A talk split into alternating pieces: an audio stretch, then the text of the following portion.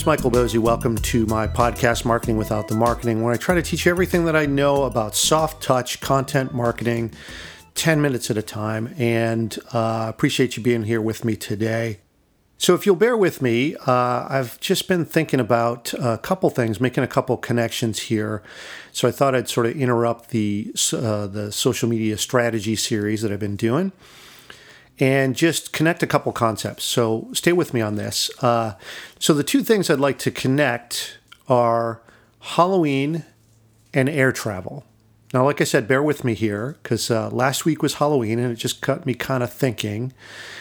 You know, our neighborhood's really cool here in Boston where uh, they uh, really the main street that runs through the neighborhood tons of kids are out. All the businesses participate. They make it sort of a fun, safe thing for all the kids to do their trick or treating.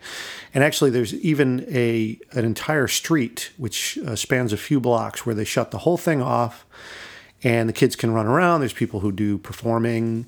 Uh, some uh, music and it's just it's a fun event it's safe for the kids and everyone's out the kids the adults and just a lot of fun. But here's what I was thinking looking around at all the costumes that people dress up in, very creative stuff out there.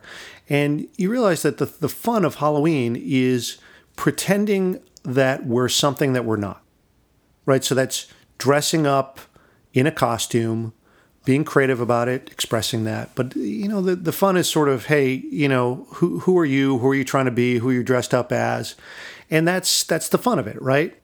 Of course, I'm always trying to apply this to how I think about uh, marketing, particularly for small businesses. And I realized that, you know, marketers do this all the time. Uh, the the impulse is to try to, uh, you know, sort of whitewash things, try to amplify things, try to make things sound better than they actually are. And the problem with this, of course, is that when you do that, it just sets up this lack of trust right from the start. And as you can imagine, in today's world, that's a problem. And the reasons it's a problem is because, you know, consumers don't purchase in the way that they used to. Before, before the internet, that is, uh, you know, people were relying largely on what the salesperson would say word of mouth could happen, certainly, right? You could learn from your neighbors about a, a, product or, or a service or someone offering service in your neighborhood. Like all that was possible. It just was not easy. And it was certainly not easy to do at scale. In today's world, obviously, that's very, very different. Um, you know, someone uh, before they reach you and your business, um, before they start even hearing you and your pitch, they've already they're already quite a bit down the funnel in other words, they've probably done their research online, they've probably asked about you, uh, they'll look at your site, certainly, but they'll also try to find out other things about you, uh, reviews. Uh, you know, of other folks who have uh, said things about you online. I mean, all this stuff is out there and it's available. And uh, think about that. That means that the consumer a lot more savvy now, a lot more connected, can learn a lot about you, uh, not from you. This represents a massive change in how we do business. And my contention is, is that people do business with other people whom they trust, right? This is insanely important for small businesses because think about this. You, you know, you don't have a ton of money to sort of build up your brand in the national media or to constantly advertise or try to show the benefits of your product. you you really do depend on uh, this sort of word of mouth marketing. And that means that if you show up when your customer or your prospect already knows a lot about you and you try to tell them something that is contrary to the narrative they already believe, well, you got a problem right? That's that's going to be tough because you know you're not the most credible person to be talking about your business, but you know my friend or you know my sister or uh, another family member or anyone who I trust, uh, I'm going to believe them way more than I'm going to believe you. All right, so if you follow this podcast, you know I mean this is not a new topic. I mean I talk about this a lot, just this sort of authenticity, transparency, trust it's all important in moving someone from the awareness stage to a legitimate prospect to a fan to a purchaser, and then hopefully, if you've done it right, turn them into an advocate at the end, right? Someone who just loves what you do. Now they've experienced it firsthand and they are ready to willingly and excitedly talk about you and your brand. That's the big win here, right? Especially in the world of digital because those folks now are empowered to tell the story about you. And guess what? Those are the folks who uh, your prospects are going to find and you want to empower those guys as much as possible. So if you're talking about your product or service in a different way than those advocates or those other people who are online or, or are going to get asked about this, uh, that's not the position that you want to be in. So here's the other part of the connection, which is the airlines. Now, the airline industry is easy to pick on for a lot of reasons, and you know I don't want to get into all of that because it's just way too easy. Uh, but the connection that I'm making here is I was on a couple flights uh, recently over the past few weeks uh, one for vacation and uh, headed out to California for a wedding for two very good friends. And the other was to a conference, the Digital Commerce Summit uh, in Denver. And, and just kind of watching how they interact with people who are already customers, right? So think about this. When I go to fly, the choices are not unlimited you pick something largely based on price and the timing and all that, and you, and you think, okay, that's good. Uh, I'll pick a flight. So now you've actually paid the money. You're actually a customer.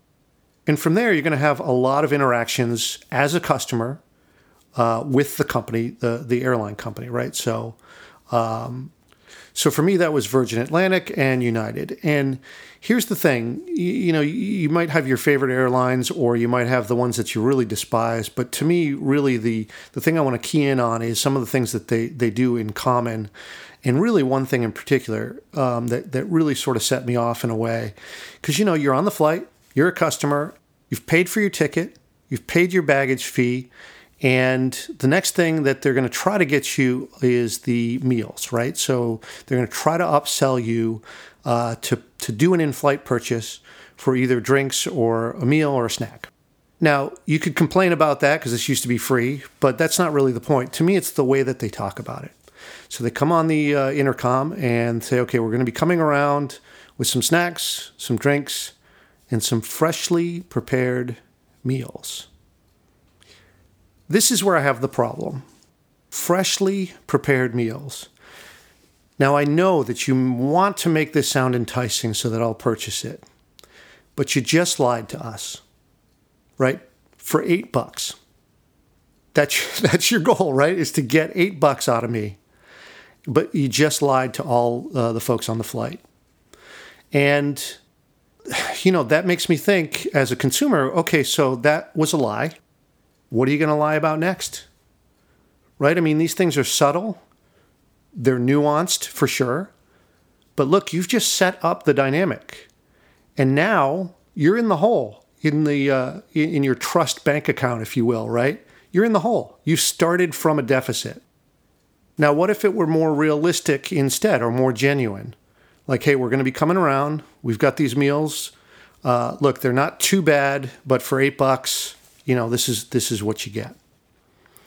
Uh, we don't have the ability to cook here online. We're just going to reheat these things, but uh, but look, if you want a snack, if you're hungry, you know this is relatively cheap, and given where we are, thirty thousand feet in the air, like this is not such a bad deal. The food's not going to be amazing, but it's not too bad either.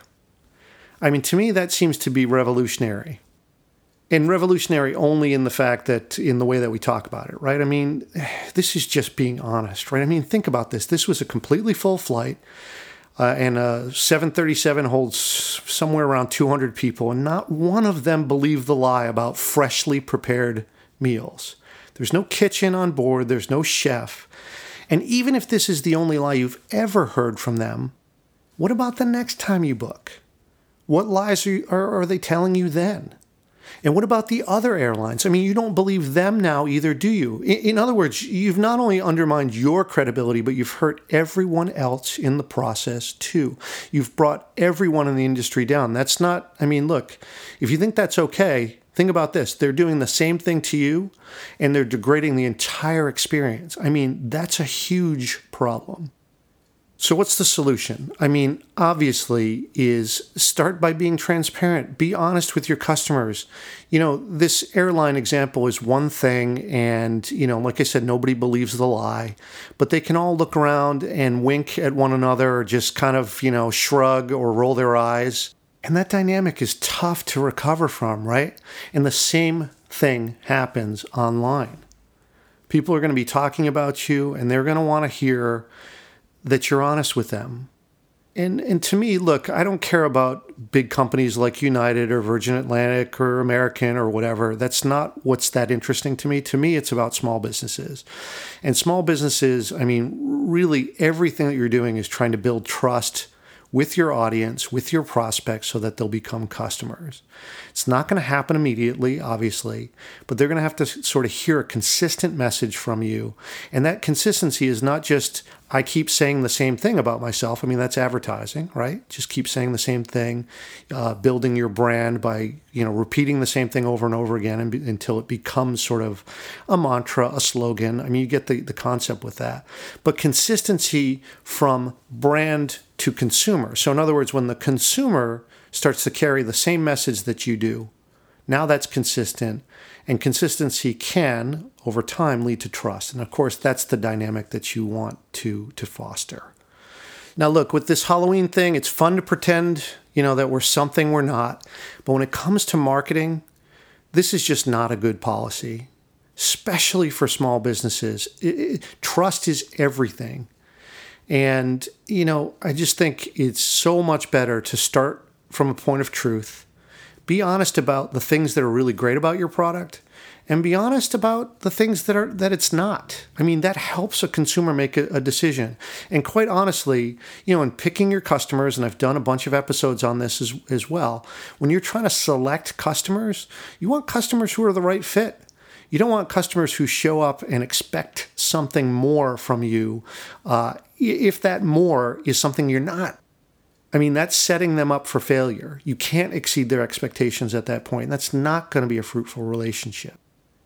All right, so you get the concept here. It was just a connection that I was making. I thought that I would share it and uh, hope it gives you something to think about or, or another perspective on this. But uh, let's see. Next week, uh, I'll get back to the social media strategy series. I think uh, next week I'll do, I think it's going to be LinkedIn Pulse. I think that'll be uh, next week's topic. So please tune in, please subscribe, and appreciate all the, the comments, the questions, all the downloads I've gotten recently. Uh, really appreciate you guys giving me your attention as always.